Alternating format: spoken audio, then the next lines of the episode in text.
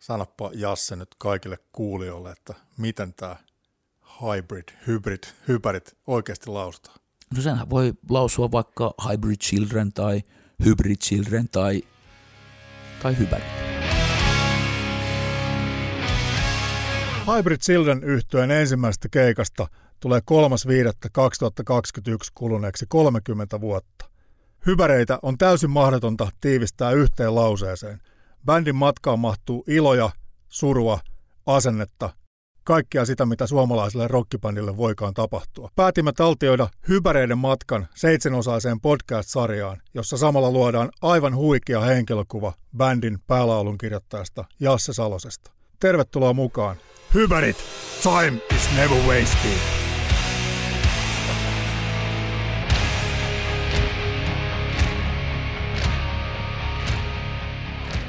Päästiin näin pitkälle. Jatketaan Hyber-historiaa seuraavassa Hyberit Time is Never Wasted podcast-jaksossa.